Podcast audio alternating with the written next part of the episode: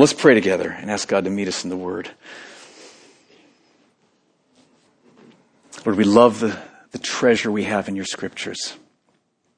And we, we ask that you would make this alive in our hearts, make this passage alive in our hearts today. And we know, Lord, that apart from your work in our hearts, it's just words on a page, but that when you pour out your Spirit upon us, these words become alive. And they're life giving. And they're God revealing and faith building. And so that's what we long for. Lord, I long for that in my own heart more right now. And I long for that for each of us, that we would meet you, living Jesus, in the pages of your scriptures today. So come, help me, help us build your church through your word, I ask in Jesus' name. Amen. Good. Let's recap where we've uh, come from in this series, which is called The Story of God. Just to kind of give you reviews, bring us up to, up to where we are now. We started it with eternity past a few weeks ago now. And we saw that God has always been, the Bible teaches. There's never been a time when God was not. And that from, from as far back as you can think, God's always been and he's always been full of celebration and exuberant, passionate joy in seeing his perfections displayed in each person of the Trinity. So the Father's rejoicing in his, in his full perfections in the Son and the Spirit. And the Son is rejoicing in his perfections in the Father and the Spirit. And the Spirit's rejoicing in his perfections displayed in the Father and the Son. And there's this holy, exuberant, passionate community of joy in celebrating their perfection as God. And then flowing out of this joy, God decided to create in order to display his perfection so that it could be, he could go public with it so that he could share with us, created beings. So he could share with us the joy that he has in beholding his glory, his perfections. And so we saw back in Genesis chapter 1 and 2 that God created the universe. And then he created the world. And he created in this world Garden of Eden, a paradise. And then in something that is just such an amazing display of mercy and goodness, he created Adam and Eve out of nothing. Gave them the gift of life, gave them bodies like you have that are just amazing. Brought them together as husband and wife. Promised to provide for their every need. And best of all, gave them fellowship with Him so that they could have the, the heart filling, satisfying experience of knowing God, beholding God, walking with God, trusting God. And God said, all this will continue forever. Forever. If you'll just trust me. You've seen my goodness. You've seen my wisdom. You've seen my power. You've seen all that I am. Now just, just keep trusting me. Trust me. Trust me to provide for you. Trust me to guide you into what's good and not good. Trust me to keep satisfying you. Just trust me, and it'll go on forever. So we saw in Genesis chapter 3 what Adam and Eve did. They did what you've done and what I've done. We've all turned our backs on God. Adam and Eve decided they wanted to call the shots. They wanted to decide what's going to be good for them, what's going to be not going to be good for them. They wanted to be in control, independent. They turned their backs on God and walked away. It's what the Bible calls sin. We've all done it. Adam and Eve did it. Did it. And so because of that, God brought his punishment upon them and God brought his curse upon the world. Then in Genesis 4 through 11, we saw two things. One is we saw as sin spread throughout the world, we saw that God shows us what sin deserves. Noah's flood. God killed, he drowned everyone on the earth except for Noah and his family. Eight people.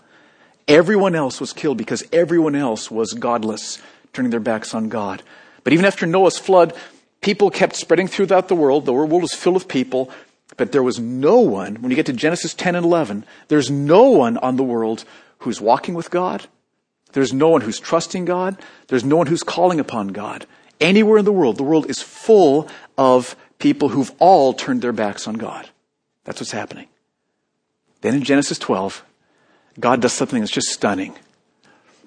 Because of what Jesus would do thousands of years in the future, he brought his power upon a godless, proud, wicked moon worshiper named Abram.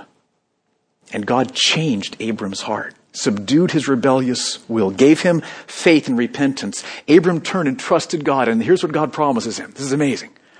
Abram, I'm going to make you a great nation. I'm going to give this great nation an amazing land.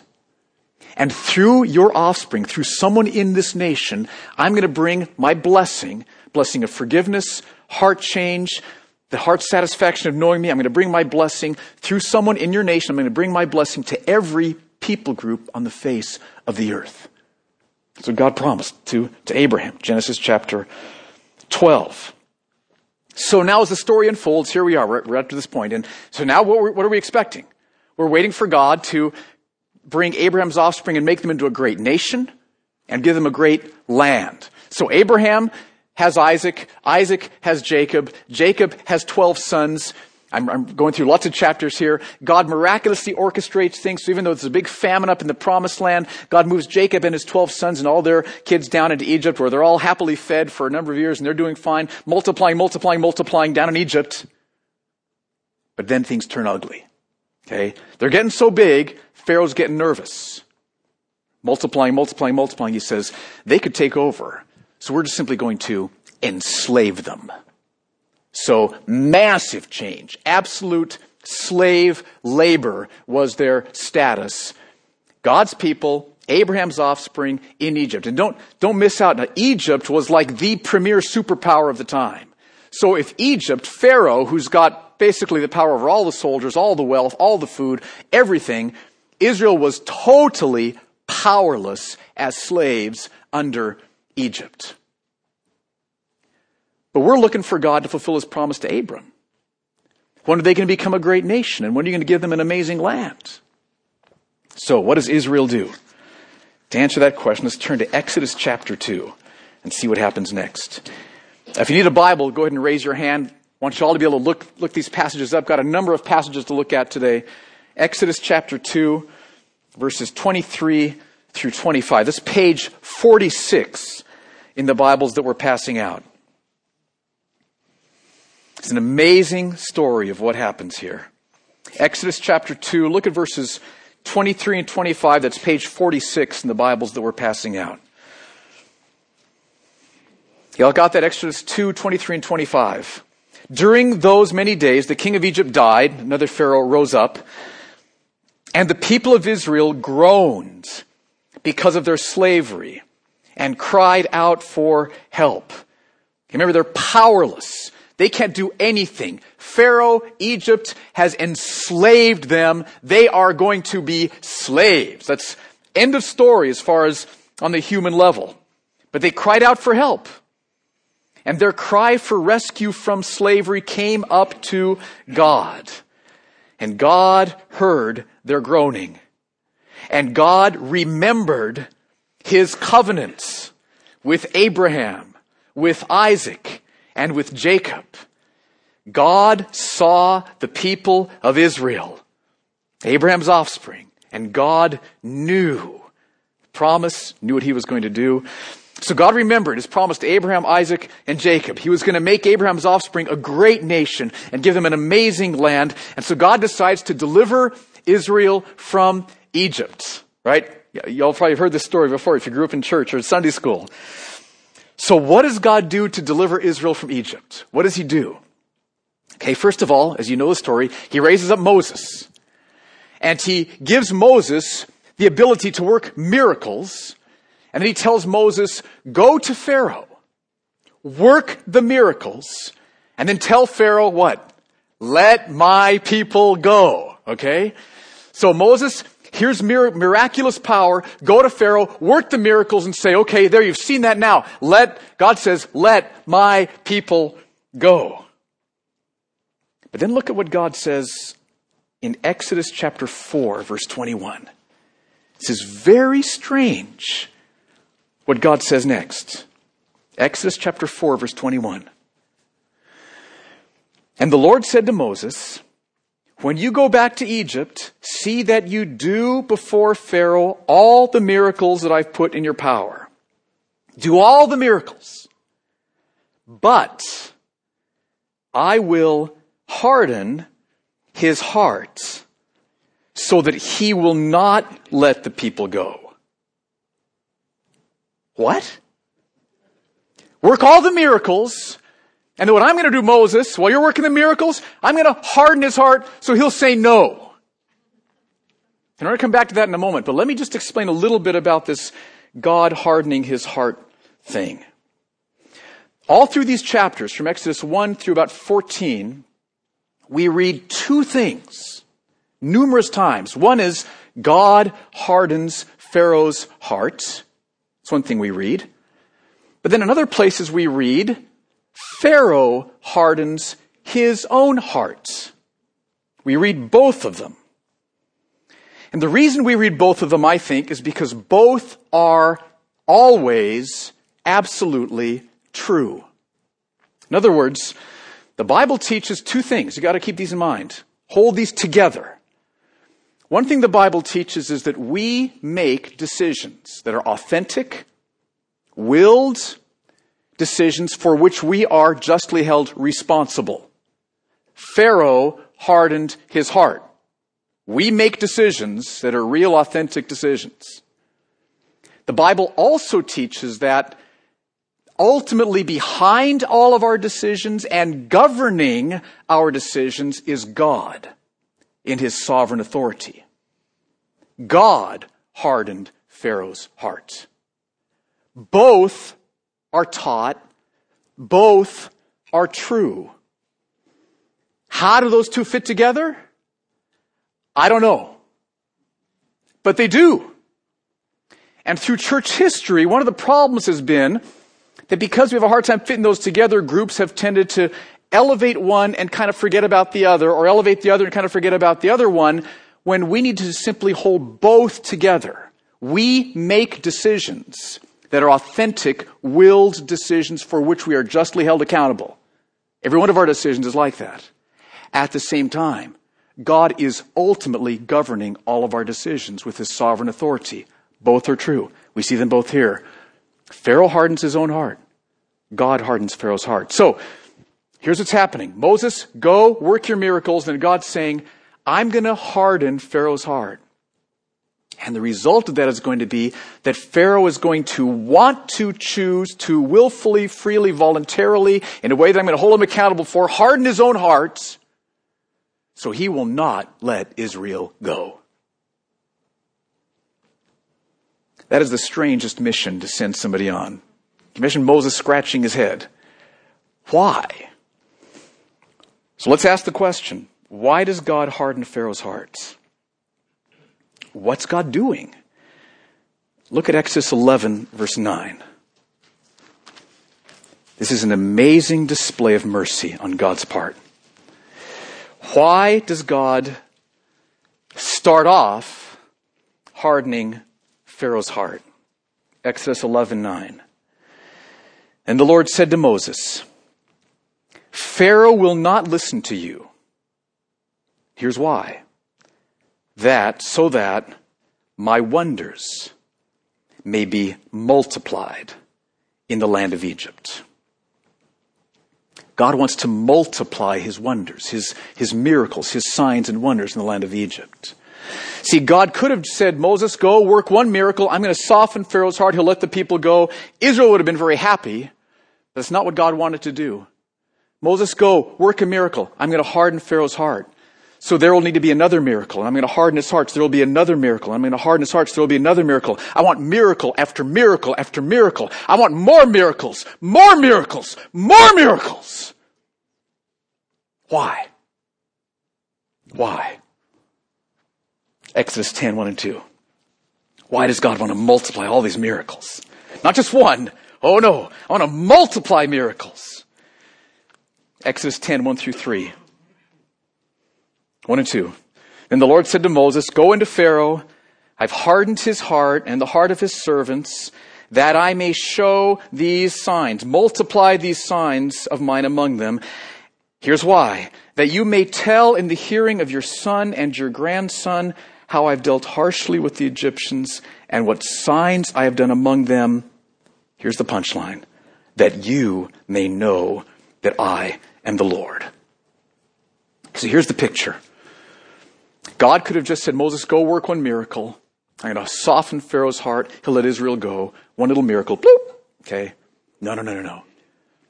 He says, I want, I want Israel to know that I'm the Lord. I want Israel to see that I am God. And there's other verses. I've got them in your notes there. Won't have us look at them now. Not just I want Israel to know that I'm God. I want Pharaoh to see that I'm God.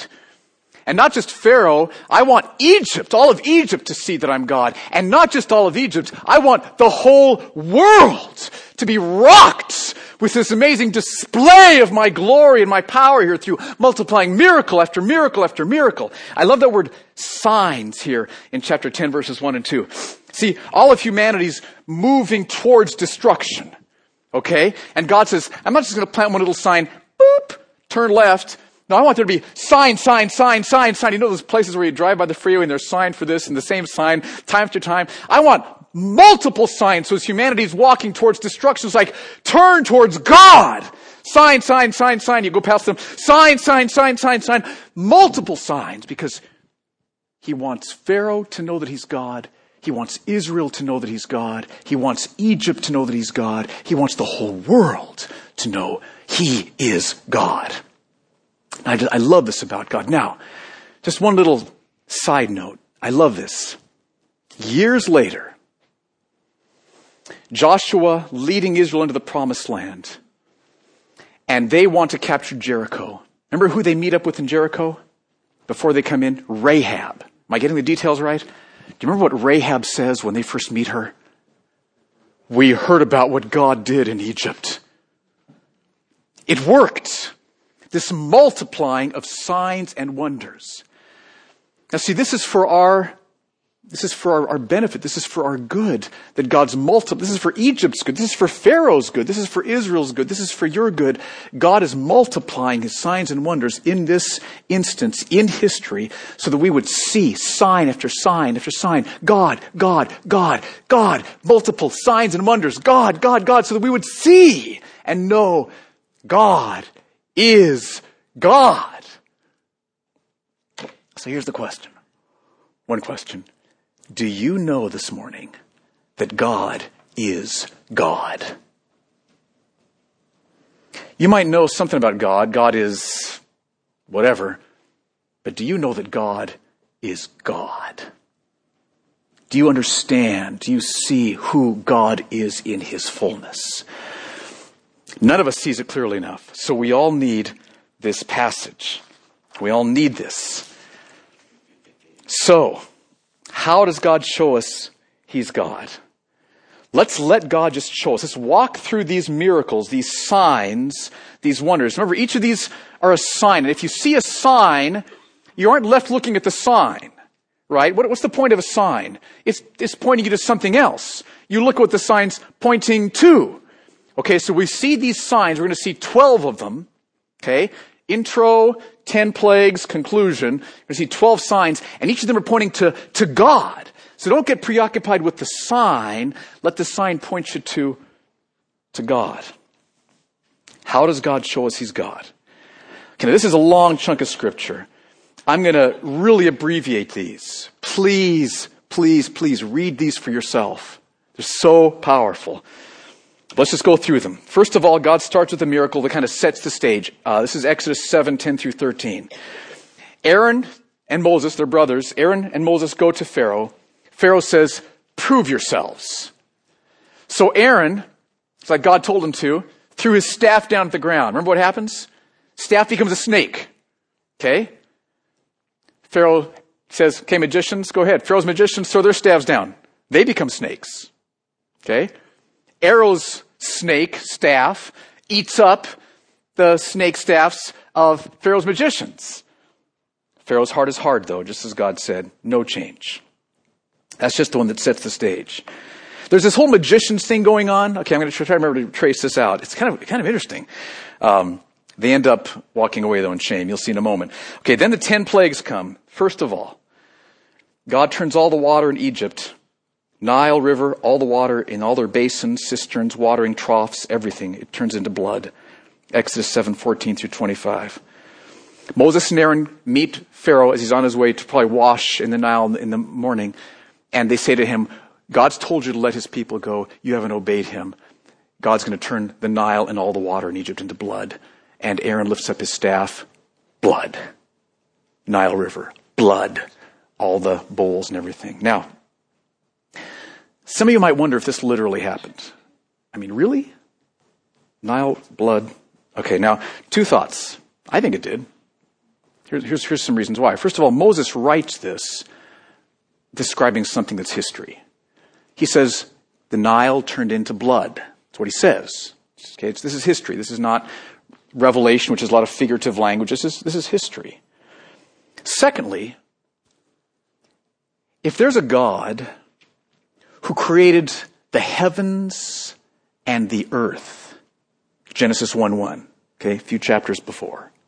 If there's a God who created 50 million galaxies of 100,000 light years wide galaxies, 50 million of them, if there's a God who's that big, can he reach down, down, down, down, down this little earth, right? And turn the water, that little Nile, into blood? That's like totally small potatoes for him. Okay? I mean, this is not a problem. This is not a problem. Genesis 1 1. In the beginning, God created the heavens and the earth. He spoke a word, 50 million galaxies, 100,000 light years wide. Each of them. Okay? That's big. Nile, blood, not big. Okay? It's easy. This happened. But Pharaoh's heart remained hard, just as God had said it would. Second, so these are signs. God. Look at God. See God. God causes frogs to fill the land. Exodus 8, 1 through 15. So God tells Moses, Tell Pharaoh, let my people go. If you refuse, I'm going to cause frogs to swarm, fill the, the land, fill your homes, fill your, your refrigerators, your, you know, your sinks, you know, your bathtubs, your beds. I mean, it's going to be frogs everywhere. And so Aaron stretches out his staff, and frogs start coming out from everywhere. This is kind of weird. Then, the, then he, uh, Pharaoh's magicians do the same thing. Well, we can make frogs appear, and Pharaoh's probably going, "Stop it!" anyway, so they do it. Then, then Pharaoh pleads with Moses, "Okay, okay, okay, okay. I'll let you go. Just ask God to take the frogs away." Moses says, "God, take the frogs away." Gone. And Pharaoh hardens his heart, just as God said he would. Third, so signs. See, he's multiplying of signs. Uh, God causes gnats to fill the land. Aaron stretches out his staff. Gnats are on all the people and all the animals. Um, magicians couldn't make gnats appear, though. Okay, it's kind of interesting. Pharaoh's magicians, that didn't work. By the way, how, how could these magicians do anything supernatural? There is, you know, Satan has supernatural power. There's false signs and wonders, right? Okay? Satan's a created being. He's like total, absolute pipsqueak compared to God, but he's got supernatural power. All right? So that's how this happens. But he, it's limited. Magicians couldn't make gnats. All right. Fourth, Exodus 8, 20 to 32. God says to Pharaoh, Let my people go, or I'm going to cause flies to swarm all over everyone in Egypt. And uh, Pharaoh said no, so God caused flies to swarm everywhere, except not in Goshen where Israel was. Fly free zone right there in Goshen. And so Moses, or Pharaoh says, okay, okay, okay, I'll let you go. Ask God to, to relent, take the flies away. I'll let you go. Mero, Moses prays. God removes the flies. Pharaoh hardens his heart and refuses just as God said he would. Fifth, Exodus 9, 1 through 7 uh, Moses says to Pharaoh, Let my people go, or God's going to kill all your livestock. Massive loss of wealth. But he's going to save our livestock. And that's exactly what happens. All their livestock killed. Pharaoh hardens his heart, just like God said. Sign. Can you imagine all of a sudden all the livestock killed? Sixth, boils on all the people and the animals. Exodus 9, 8 through 12. Boils are like huge, they're like worse than pimples, they're like big infections on your skin, coming out on your skin, extremely painful on all the people and the animals. even the magicians here get boils, and so they're, they're slinking away. They're, they're done. They're gone. They're, they're, they're, they're going to walk away at this point. You don't read about them anymore. They're out of the picture now. But God hardens Pharaoh's heart, just as God said he would, and Pharaoh is stubborn. Seventh, God destroys their crops with hail. Exodus 9, 13 through 35. God says to Pharaoh, let my people go, or I'm going to bring hail like you've never seen before, and all the um, crops and any livestock, any, this is a different Hebrew word than the previous livestock. I'm not sure what the distinction is there, but to be killed. But if anybody from Egypt who will bring their crops and remaining, like domestic animals, maybe under roofs, they'll be protected. So some of the Egyptians, okay, we're learning. We're going to bring them in. We're learning that God is God. We're going to do that. But many did not and had their crops and the remaining livestock killed. But no hail in Goshen. No hail in Goshen. But again, Pharaoh's heart was hardened, like God said. Eighth, Exodus 10, 1 through 20, God brings locusts to eat up any re- remaining crops. Um, Pharaoh says, plead for the locusts to be gone. Moses pleads. God removes the locusts. Pharaoh, or God hardens Pharaoh's heart. And uh, God hardens Pharaoh's heart, and, and just as God said. Ninth, so there's kind of an escalation thing going on here. God brings darkness for three days pitch black darkness. This is Exodus 10, 21 through 29, except for in Goshen, absolute pitch black darkness. But God hardens Pharaoh's heart. He doesn't relent, just as God said. Okay, now we reach the climax of the plagues, the tenth. This is tragic. God kills the firstborn son of every Egyptian family. Let me explain this a little bit. This is just of God to do from a couple different perspectives. One is um, when an infant dies, I believe the Bible teaches that they, they, they do not face God's judgment. They, they were not able, they were not mature enough to be able to make a conscious choice to rebel against God. And they, they, they go right to heaven. That's my, my understanding of the scriptures. Okay, so that, think about that in terms of these firstborn infants as infants, the infants of them being killed.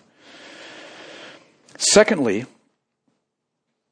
God has given life to us, and the one who gives life can also take life. Your life is not yours where God's wrong to take it. Right? He's given you life. So God's just to give life, or He's merciful to give life, and He's, it's not unjust of Him to take life. Okay? Also, keep in mind that all of Egypt had knowingly turned their backs on God. They knowingly turned their backs on God. And so they're simply receiving the just punishment, a, a, a, small taste of the just punishment that they deserve. So God is absolutely just to do what he does here. So here's this amazing sign of God taking the life of every firstborn in every Egyptian family. Amazing picture of God's justice and of, of God's wrath and his punishment. But this same sign is another amazing picture too, and that's of God's mercy. Because this is where God institutes the Passover. Okay, here's what this means. For talking about justice, all of Israel deserved to have their firstborn sons killed too. In fact, all of Israel and all of Egypt deserved to, all be killed because no one had trusted God with the complete trust, and faith that God deserves. I mean, think about it. God, all through history, has displayed himself as infinitely good. I mean, he creates life, Adam and Eve, bodies, marriage, satisfies your heart, I'll provide for you. God has displayed himself as being good, good, faithful, good, wise, good, loving, good, good, good, always good, completely good, only good, absolutely good. And what does God say? He says, trust me.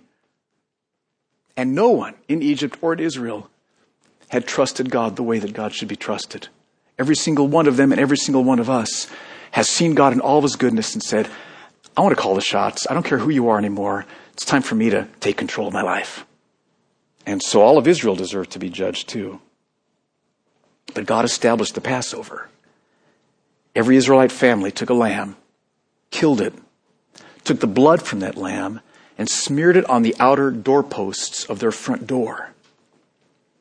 And every house that had the blood of a lamb smeared over it, when God came down to kill the firstborn, he passed over those homes that had the blood of the lamb smeared upon them.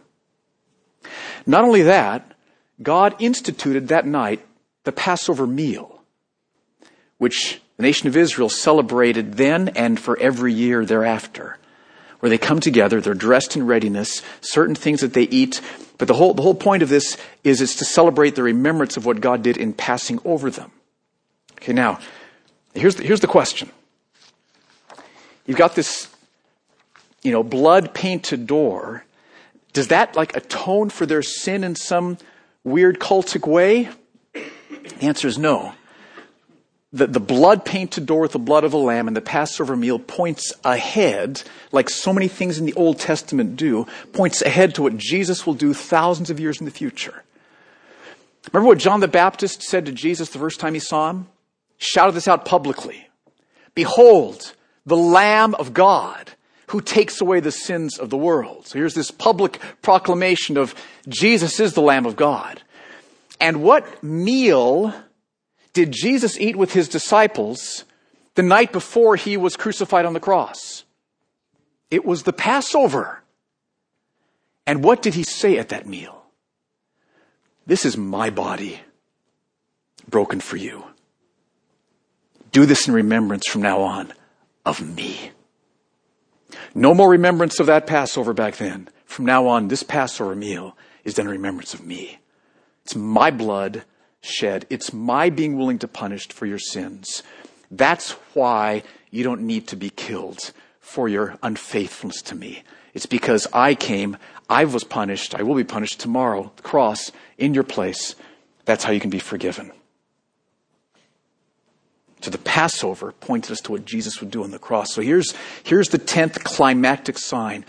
Frightening wrath of God, killing the firstborn of everyone in Egypt astonishing mercy of God in making a way for people to be forgiven.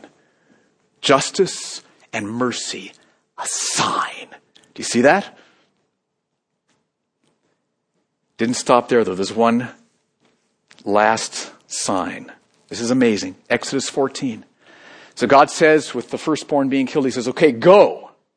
God softens his heart. They go. Israel goes. They're all moving out. Massive nation of Israel. And God says, go right towards the Red Sea. There's a problem with that because the Red Sea, there's no bridges, there's no boats. Okay, Red Sea. And when Pharaoh hears that they're heading towards the Red Sea, God hardens Pharaoh's heart. We read it again. So he sends his armies out, all the armies, go, get them. They're going to be trapped against the Red Sea. Get them. You've heard the story, right? So here's Israel moving towards the Red Sea. Pharaoh's armies behind them. And what does God do? It's amazing. Moses, lift up your staff. Staff lifted up, the Red Sea's parted. Israel crosses across on dry land. Massive migration of people across the Red Sea. And then Pharaoh's armies come after them into the Red Sea, crossing across on the dry land. And Pharaoh lifts his staff again, and the sea comes back. And they're all drowned. Okay, now, God just delivered Israel from Egypt, right? They cried out to God, deliver us. God delivered them. But oh, do you see that God is doing much, much more here than just delivering Israel, as huge as that is? God is saying, I'm going to harden Pharaoh's heart because I, I don't want there just to be one sign, one miracle. I want to multiply, multiply signs and wonders and miracles so that Israel will know for sure from then on, I am God. And so that Pharaoh will know, I am God. And so that Egypt will know, I am God. And so that all the world will know that I am God. Now, some of the implications of this, God does not call us to blind faith. Like, there's no evidence for God, there's no evidence for Jesus, but I'm just gonna believe anyway. He never calls us to that. Do you see that here? He wants to multiply signs and wonders and evidences for you. You've just got a bunch of signs shown to you. God says, look at who I am. Do you see my reality? Do you see my power? Do you see my, my justice? Do you see my mercy? Do you see my forgiveness? Do you see my deliverance of my people? Signs and wonders multiplied for you so that you can see. So see, God doesn't call you to blind faith. He piles the evidence out upon us. The reason, the reason faith is hard, it's not because of lack of evidence. You know why faith is hard for me and why faith is hard for you? It's because of the wickedness in my own heart. I mean, we're just like Adam and Eve. Total display of God's goodness, faithfulness, provision, everything. Um, I want to be in control. No. Okay? That's what I did this morning, and that's what I did yesterday, and that's what you've done too. So see, the problem with faith is not lack of evidence. That's not why faith is hard. The reason faith is hard is because of our hearts we have evidence to burn. We have evidence coming out of our ears. Evidence, evidence, evidence. I mean, look at creation outside the windows. Look at sunset, blue skies. Look at your hands. Look at your eyes. Look at what God's done. Look at these signs that He's multiplied to us. Okay. One last question. What does God want us to understand about Him from these signs and wonders? There's a whole lot of things. I just mentioned three that I, I think are especially prominent in this passage. The first one's really sobering, but it's, it's just right there before us. We've got to see it. God punishes all who rebel against him. Right? Here this morning in this passage, God has just given you just like his billboard sign I punish those who rebel against me. I want you to know, I'm not playing hard to get, I'm not hiding this. I want you all to know I punish those who rebel against me. Don't rebel. Don't rebel. That's why God's showing this sign to you, right? Don't. Don't because I will. I'm slow to anger. I'm abounding in steadfast love. I'm patient, but I will punish those who rebel against me. And I would guess that some of you are, are just are rebelling against God this morning. Maybe you've never turned your heart to Christ. Maybe you've never bent the knee before Christ. And you're, you're living in rebellion against Him. You might be a fairly decent person on the outside. You might go to church. Okay, you might be a really good wife or a really good husband. But your heart is not Godward. Your heart is looking towards everything else but God as revealed in Jesus. And you're rebelling against Him. And here God wants you to see, I punish those who rebel against me. Others of you, maybe, maybe you just have like a little pocket of rebellion. A little pocket. Uh, you just, you're, you're holding a grudge against someone and you just like to mull it over every once in a while how they hurt you. Or maybe it's porn. It's a little pocket of rebellion, kind of your little secret pocket of rebellion here. Or whatever it might be. But see, God in His love and His mercy is standing before you and He's multiplied these signs, multiplied these signs so that it's as clear as can be. I punish those who rebel against me. So please don't. Don't. This is who I am. So you being here today, December 13th, 2009, Sunday morning, is like a, a signpost in your life. You've just seen the billboard. You've just heard it clear as day. God punishes those who rebel against him. Do you hear that? This is the real God who's created you, who's created the universe, who's created everything. If you continue in rebellion against him, he will punish you. He loves you. He cares about you. That's why he's warning you. He doesn't want you to continue in rebellion. That's the first sign. Do you see that? Do you feel that? Second, we see that God forgives all who trust Jesus. That's the amazing story of the Passover here. That's what the blood smeared doorposts is communicating. Israel deserved God's punishment as much as Egypt did. The only difference between Israel and Egypt was that Egypt had the blood smeared doorposts, which is why God passed over them. And that's a picture of what Jesus would do. So the point here is that God forgives all who trust Jesus. He'll forgive you for all of your rebellion. All of your rebellion. Receive Jesus as your Savior, Just receive him into your life as your Lord. Okay, I bend the knee. You're my Lord. Receive him as your, your heart satisfying treasure. Trust him. That's what trust means. And, and this is amazing. All your sins will be forgiven.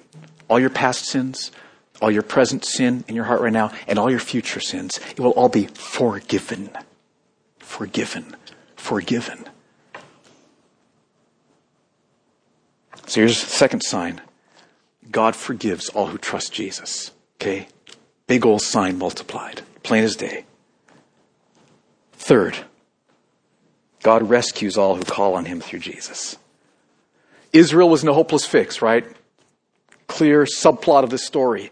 Under the thumb of Egypt, powerless. They, they weren't going to do anything to get, to get out from under Egypt's thumb. And they called upon God to rescue them. What did God do? He rescued them. God rescues everyone who calls upon him through Jesus. So here's the question. What, what do you need to be rescued from this morning? We've all got all kinds of needs here, big needs, smaller needs, but they're needs to you, so they're important to God. I mean, maybe just back to that first sign, you may feel like, you know, I've, I, have i have got a pocket of rebellion against God, and I'm not sure that I could ever be freed from that. It's got me. This area of sin's just got me in its grip. But God rescues everyone who calls upon him through Jesus.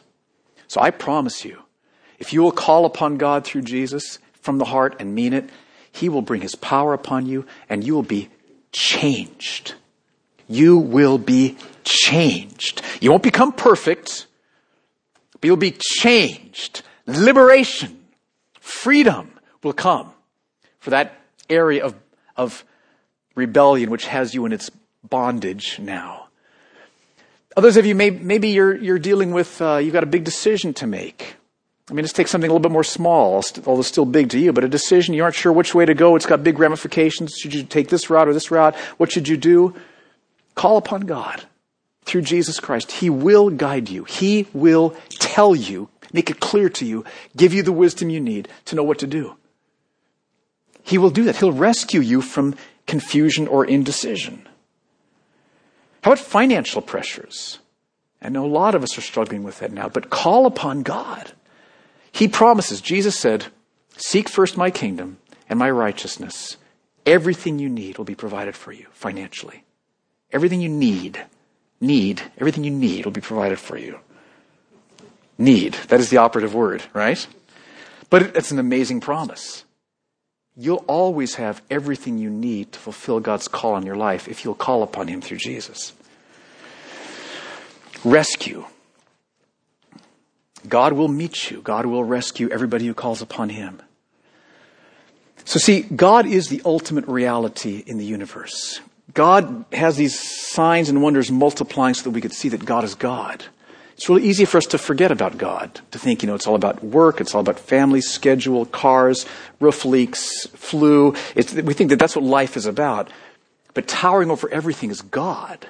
He is what this is all about. God is God.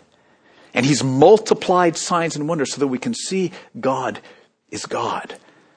So that's what I'm praying will be happening in our hearts right now, that you're seeing God is God, so that you'll repent, if you've been independent from Him, you'll trust. If you need to be forgiven by Him, you'll call upon Him if you need to be rescued by Him. So this passage is all about. We probably have time for like maybe a couple of questions. And I always like to do this because you always help maybe like balance out or clarify some things. So what, what questions like percolated up from your mind about this or what things maybe weren't clear? Maybe I overstated something you'd like to, to find out about that. And if I can't answer it, I'll ask some of you to help and we'll, we'll figure it out together. He will always provide everything we need to fulfill His call for us. And so, um, that's what Matthew 6.33 says, right? Seek first my kingdom and my righteousness, and all these things will be added unto you, food and clothing. And we will die, and, that, so, and, and that, that's his perfect plan for us at some point in our lives, and we'll go to be with him. So at every step of the way, perfect provision, perfect provision, perfect provision, perfect provision, everything we need. All the health we need to fulfill his calling, all the clothing we need to fulfill his calling. So I'm not sure I'm getting to the nub of your question, though. It's certainly speaking of spiritual needs, but he also provides for financial needs. right? He also provides for physical needs. So, yeah. He will sustain them spiritually for sure. He may take them home or he'll bring them food. Whatever will most glorify him and most satisfy the person. And I, I love Exodus because it just, it, you know, that, that's a big, huge question. God's sovereignty, our responsibility. I love how Exodus, second book of the Bible, has it taught so clearly. Both truths. We make real choices for which we're accountable. Pharaoh hardened his heart, but God is ultimately governing everything. So he's sovereign. Both are true. So, that may not have helped anymore, but anyway, that's just wanted to restate it, so. We'd like to think we would, we would have owned up sooner. Um, God, Pharaoh is always hardening his own heart all the way through until the end. And God's hardening his heart all the way through until the end. Um, we'd like to think, you know, isn't Pharaoh at some point thinking, you know, why is my heart so hard? But no, he's hardening his own heart. So God's, this, this gets a little bit probably too deep, but God's hardening is it works in such a way that we are hardening. I mean, our choices are there, they're real. God doesn't hold a gun to Pharaoh's head. God doesn't make Pharaoh do something against his will. It's Pharaoh choosing and God's governing. Always. So, we'd like to think that, for, that we we would have owned it after like the second plague, right? You'd like to think? But I mean, think about it. How far have you gone in the foolishness of sin? I mean, how far have I gone in the foolishness of sin? I'm like there step in step with Pharaoh. I know, I know that. Right? We talked about Tiger Woods last week, right? Okay? But anyway, I'm probably getting digging a deeper hole for me here. I think what the Bible teaches is that, is that when, when I make a, a decision that's by faith and for God's glory, I thank Him for enabling me to do it. And when I sin, I say, look what happens when God lifts his gracious hand off of me. This is what Fuller does all the time. That's just how I operate. So I think it's, I think it's the, the biblical paradigm of how, how we work it there. Well, if it, if, if it was a decision that was by His grace and for His, for your, for His glory, by His grace, for your good, and it was righteous and from faith, and you thank, then it was Him, Him working in you, right? And if it wasn't, then we, then that's what happens when He lifts His hand off us, and that's, that's where I go all the time. Okay, let's pray together. Let's stand.